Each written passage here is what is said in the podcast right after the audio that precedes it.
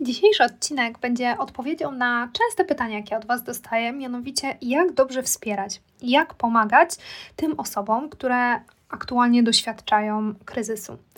Myślę, że w związku z obecną sytuacją, gdy wielu Polaków przyjmuje do siebie osoby po traumatycznych wydarzeniach, taki odcinek będzie dla Was przydatny.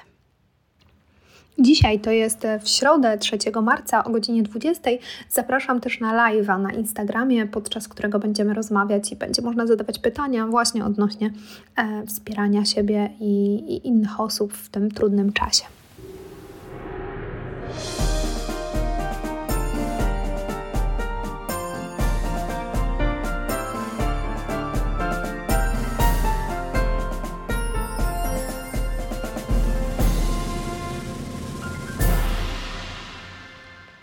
Zacznijmy może od tego, czego nie mówić osobom w kryzysie, ponieważ są takie sformułowania, które słychać bardzo często wtedy, kiedy rozmawiamy z osobami, które doświadczają jakichkolwiek trudności. I tu nie mam na myśli tylko jakichś wielkich traum, ale po prostu też jakichś problemów, trudności życiowych i zwracają się do nas jako do bliskich, do przyjaciół e, o wsparcie. I tutaj myślę, że także są popełniane raczej nieintencjonalnie, ale jednak e, pewne błędy, które e, raczej mogą spowodować, że takiej osobie będzie trudniej, a nie, że mm, rzeczywiście poczuje, że, że została wsparta.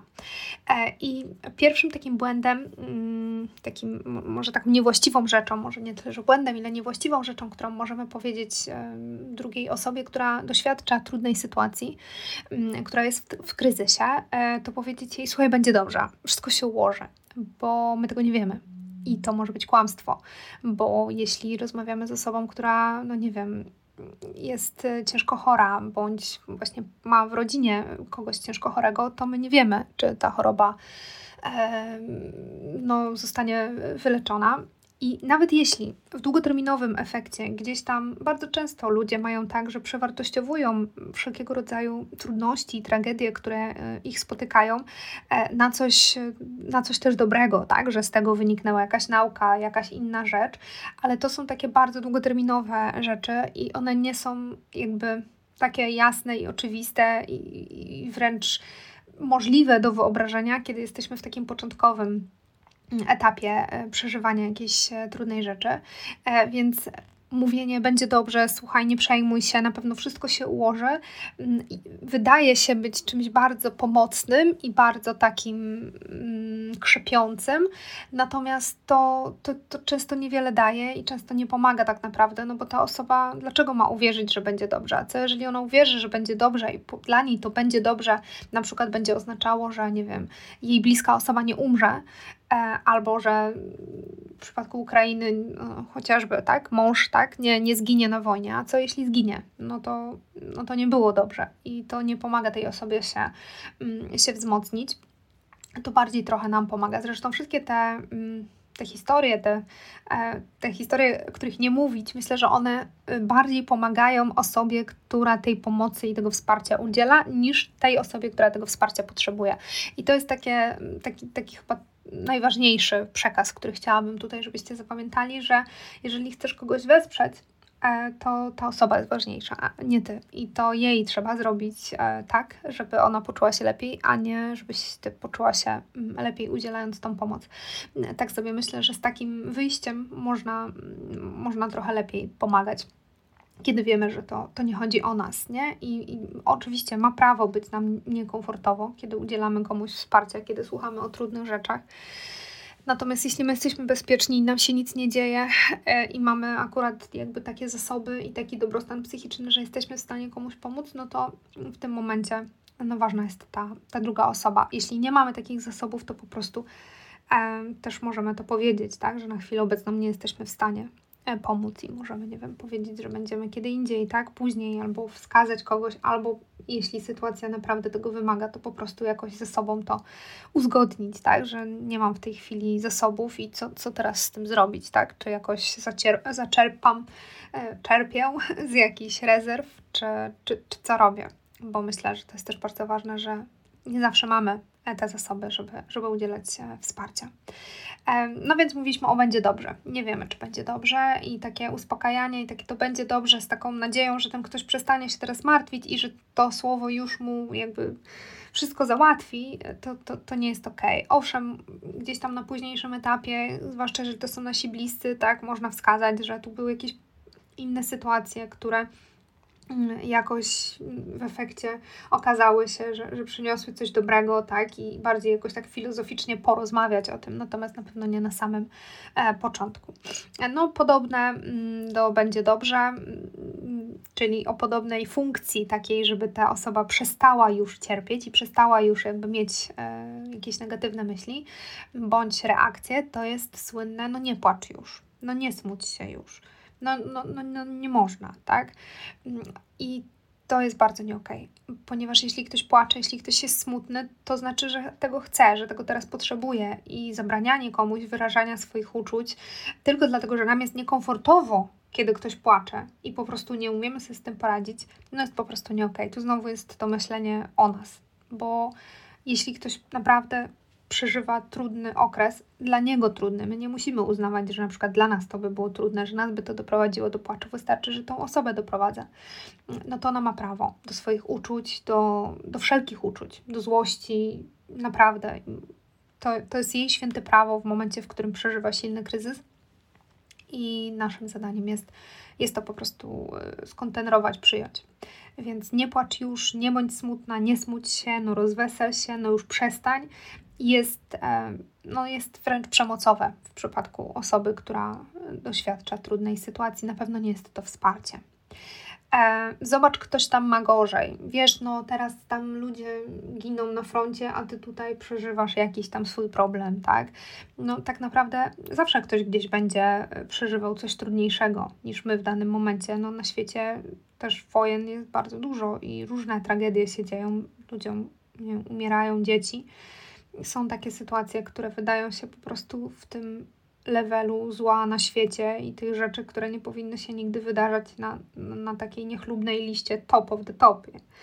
I tutaj są takie sytuacje, które, no nie wiem, obiektywnie nie są aż tak tragiczne i jakby okej, okay, ale to nie oznacza, że jeśli Twój smutek i Twój ból i Twoja sytuacja, którą teraz przeżywasz, nie znajduje się w liście top 10 najgorszych sytuacji, jakie mogą Ci się przydarzyć, to znaczy, że nie masz prawa w ogóle do emocji, nie masz prawa ich przeżywać. No tak nie jest. Każdy z nas e, ma też inną wrażliwość, inny układ nerwowy i my różne rzeczy odbieramy też na różnym poziomie.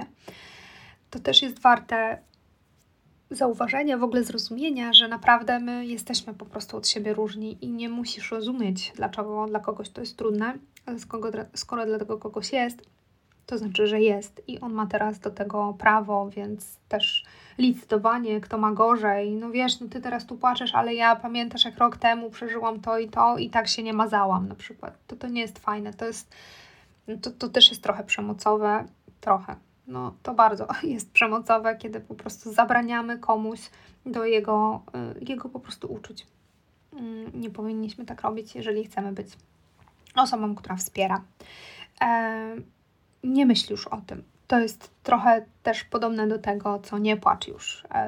No teraz skup się na czymś innym, skup się teraz na tym, pomyśl o czymś miłym, e, albo jak małe dziecko płacze, tak, no tutaj zobacz, o ptaszek leci, tak, takie odwracanie uwagi tej osoby od tych e, uczuć i myśli, to też jest trochę bardziej dla nas, tak, bo nam jest w tym niekomfortowo, ale skoro ta osoba w tym jest, ona tego potrzebuje, ona potrzebuje przeżyć te emocje. I to jest najważniejsze, w sumie główne prawo, które powinno wystarczyć już, że gdyby wszyscy ludzie to rozumieli i szanowali, że drugi człowiek ma prawo do swoich emocji, ma prawo do ich wyrażania, oczywiście w akceptowalny społecznie sposób, tak? Natomiast ma, ma do nich prawo mm, i, i tylko on wie, e, co, co aktualnie odczuwa, więc takie zabieranie tem, mm, tej osobie tego myślenia może się wydawać skuteczne, tak, no bo zaczyna myśleć o, czym, o czymś dobrym, ale dla tej osoby widocznie w tym momencie to jest teraz ważne. On to musi przepracować, musi to przemyśleć.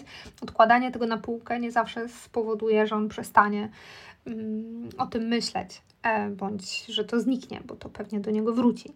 I jeśli ktoś automatycznie, jakoś, tak naturalnie sam zaczyna myśleć o czymś innym, rozmawiać o czymś innym i to mu pomaga, no to też go nie sprowadzamy z powrotem. Ale nie, słuchaj, teraz nie możesz o tym myśleć, bo, bo nie przepracujesz swojej traumy, wiesz, bo teraz musisz tutaj koniecznie o tym rozmawiać. Nie, to też nie o to chodzi. Właśnie tu głównie chodzi o to, żeby podążać za tą osobą, żeby jej po prostu nie narzucać naszego punktu widzenia, naszego poglądu na to, jak powinno wyglądać cierpienie, co powinno się robić, żeby z niego wyjść, nie? Żeby tak po prostu e, zaufać tej, tej osobie. Mm, no i tym samym przechodzimy do tego, już mniej więcej w sumie o tym powiedziałam, ale myślę, że warto jeszcze podsumować to, jak wspierać, żeby to było dobre. Powiedzieliśmy sobie, jak nie wspierać, to teraz skupmy się na tym, co warto też zapamiętać jako taką, takie dobre praktyki. No i tutaj już mówiliśmy, że głównie chodzi o to, żeby tak podążać trochę za tą osobą, żeby tak zaufać temu, że ona wie, co jest dla niej najlepsze. Ponieważ żyje już ze sobą jakiś czas i różne sposoby radzenia sobie z problemami wypracowała i najwyraźniej te sposoby jakoś jej e, dawały radę, że no teraz jest tutaj z nami, żyje i z jakimiś problemami już sobie się uporała, więc warto też wierzyć, że, że upora się też i z tym, a nie, że my wiemy, jak powinna się z tym e, uporać. Więc e, pierwsza taka najważniejsza zasada to jest po prostu słuchać słuchać tego, co ta osoba chce powiedzieć, ale słuchać bez oceniania jej, bez mówienia, jak możesz tak myśleć, nie, nie myśl tak, nie, no to jest straszne, co ty mówisz, tak nie możesz myśleć. E, no, no nie, owszem, jakby możemy dać swoją ocenę, że to, co mówisz, dla mnie brzmi jak coś bardzo trudnego. Z tego, co słyszę, to to bardzo to przeżywasz, tak? Jakby to, to też nie jest takie ocenianie, tylko takie bardziej nazywanie też naszych jakby emocji, tego jak my to widzimy. Mm, I też w tym słuchaniu chodzi o to, żeby nie wyciągać na siłę tych negatywnych informacji. I jakby niech ta osoba mówi tyle, ile, ile chce. Jeśli nie chce nam czegoś powiedzieć, to po prostu to po prostu to uszanujmy. Kolejną ważną rzeczą poza słuchaniem, bo czasem to słuchanie jest już naprawdę wystarczające, ale jeśli chcemy wejść na level wyżej, to starajmy się uważnić i tak normalizować uczucia drugiego człowieka. Co to oznacza tak po polsku? E, to chodzi o to, żeby dać prawo tej osobie do tego, co ona czuje i powiedzieć jej, że to jest normalne, co ona czuje, że ona ma do tego prawo, że to jest jak najbardziej zrozumiałe, że ona teraz to przeżywa, że to, co to, co przeszła, to, co się dzieje w jej życiu, z jej perspektywy, tak, biorąc pod uwagę jej sytuację, tak, jej jakieś, jakieś doświadczenia i, i ona jak najbardziej ma do tego prawo, do smutku, do złości, do różnych uczuć i danie prawo tej osobie bez mówienia jej przesadzasz, wydziwiasz, e, to jest bardzo uwalniające i to jest coś, tak ogromnego, co możemy dać drugiemu człowiekowi. My naprawdę bardzo potrzebujemy tego, żeby nas uważnić, żeby ktoś po prostu powiedział: Tak, tak, to, to jest jak najbardziej naturalne, masz do tego prawo.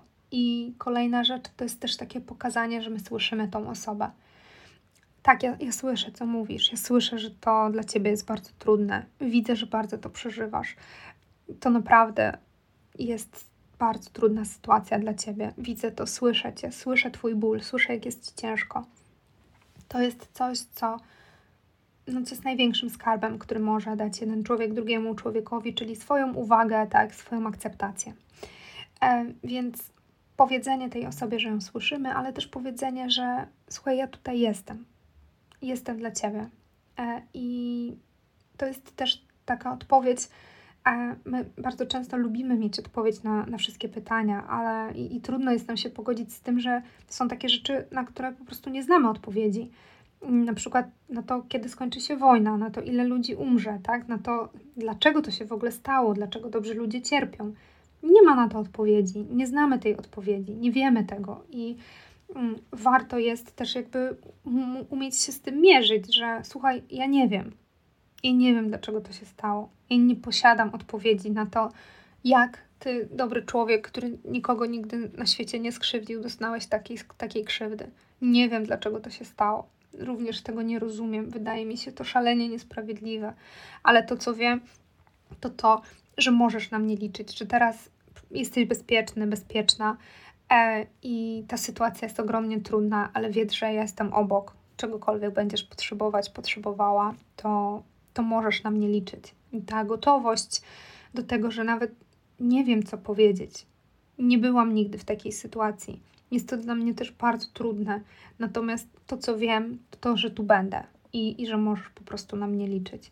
E, bo my nie zawsze musimy w tej pomocy wiedzieć, jakich użyć technik, jakich używać słów, a często trochę na to liczymy, że właśnie to wsparcie to musi być takie coś bardzo wyjątkowego, że tutaj trzeba po prostu jakichś takich naprawdę filozoficzno, jakichś egzystencjonalnych e, haseł, tak, umiejętności prowadzenia dysputy i w ogóle, no nie, tu naprawdę potrzeba bardzo niewiele. To potrzeba po prostu obecności drugiego człowieka, tego poczucia, że nie jest się samemu.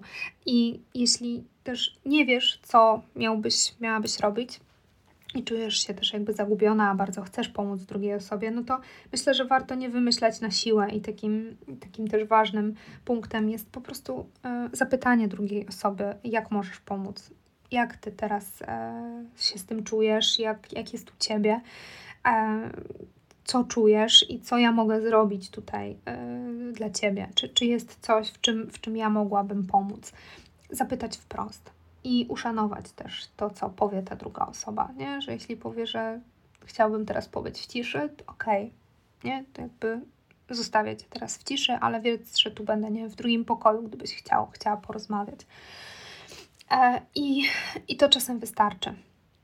Czasem może być to pomoc jakaś taka bardziej techniczna, tak? Czasem, że po prostu wysłuchać e, kogoś i to, i to wystarczy.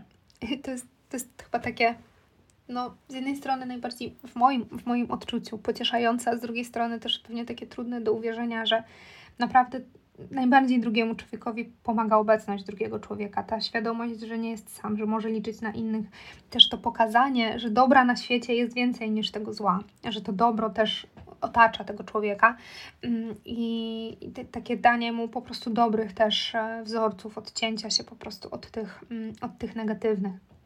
I jeszcze tak na koniec chciałabym e, powiedzieć, że wiele osób myśli, mm, bo to kiedyś się bardzo mocno były takie no nie wiem, takie narracje, że właśnie kiedy ktoś przeżywa traumę czy jakąś taką trudną rzecz, to żeby o tym mówił, to żeby o tym jak najwięcej mówił, żeby to z siebie wyrzucał, tak, że to, że to bardzo pomaga.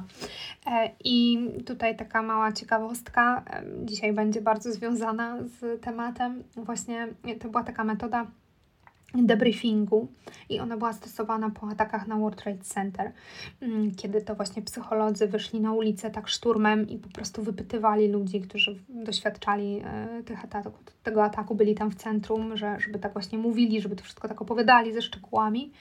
No i niestety um, okazało się, że to jest bardzo, bardzo niewłaściwa taktyka. O ile ta metoda, ten debriefing um, gdzieś tam jest stosowana, ale już w momencie, w którym rozwija się jakaś nieprawidłowa reakcja na traumę, na, na kryzys i rzeczywiście tutaj jakby tej terapii potrzeba, o tyle na samym początku, zaraz po zdarzeniu takim traumatycznym, to nie jest zdecydowanie y, dobre, y, bo po prostu chodzi o to, żeby nie utrwalać takiego śladu pamięciowego, tych szczegółów na samym początku, ale też, żeby y, dać organizmowi, dać naszemu, e, naszym mechanizmom obronnym, naszej psychice, dać czas na poukładanie sobie tego i na naprawienie tego własnymi zasobami.